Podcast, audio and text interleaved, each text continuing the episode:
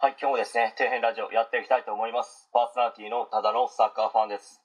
お送りする内容がですね、皆様の役に立つように頑張っていきたいと思いますので、よろしくお願いします。えー今回はですね、個人向け訪問販売をしていた時に、ある個人宅に訪問したら、まあ、点々点な話について、ちょっと語っていきたいと思うんですけど、まあ、若い頃にですね、いろんな仕事をしてみたいというか、まあ、世間知らずだったので、努力次第で月100万円稼げるだとかの求人に、まあ、よく騙されて痛い目に遭っていたんですよね、まあ、その広告自体がグレーな部分があると思いますけど、まあ、例えば頑張り次第で努力次第で月100万円とか稼いだ人がその業界で過去にいたんであればおそらくなんか例として載せるみたいなんですよね、まあ、実際にある教材の訪問販売をしていた人で朝から晩まで電話でアポの電話をして月に100万円稼いだ人と会ったことはありますけど、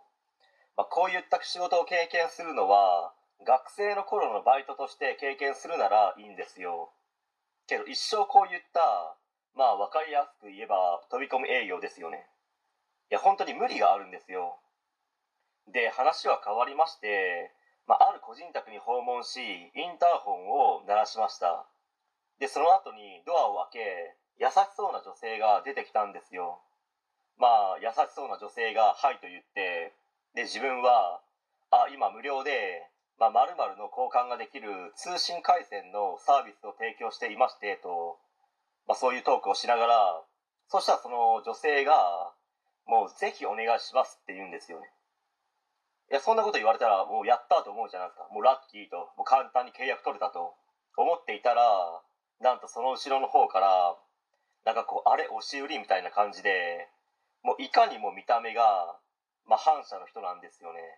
もう頭が真っ白になりかけましたね。もう本当にうわマジかよと。どうしようと。でその男性が何押し売りでしょと。どんなのと。で自分もちょっともう怖くなっちゃったんでもう帰りたいと思ってもう家違いますと。もう今日は結構ですからっていう感じでもう逃げようとしてたんですけどけど向こうも聞いてくるんですよね。だからどんなものなのねみたいな感じで。もう本当に怖くなって全力で逃げようか考えていたらまあその男性はもういいよと。もうあっち行けと言ったんですよね。まあそれを聞いた時はもうああ助かったと思いましたね。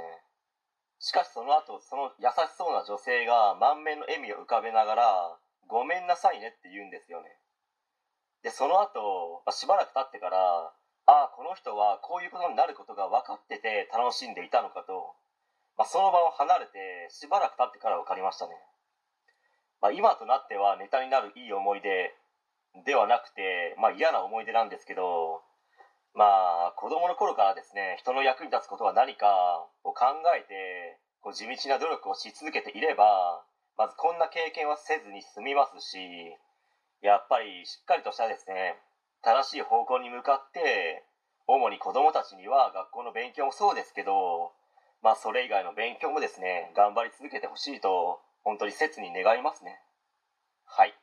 えー本日は以上になります。ご視聴ありがとうございました。できましたらチャンネル登録の方よろしくお願いします。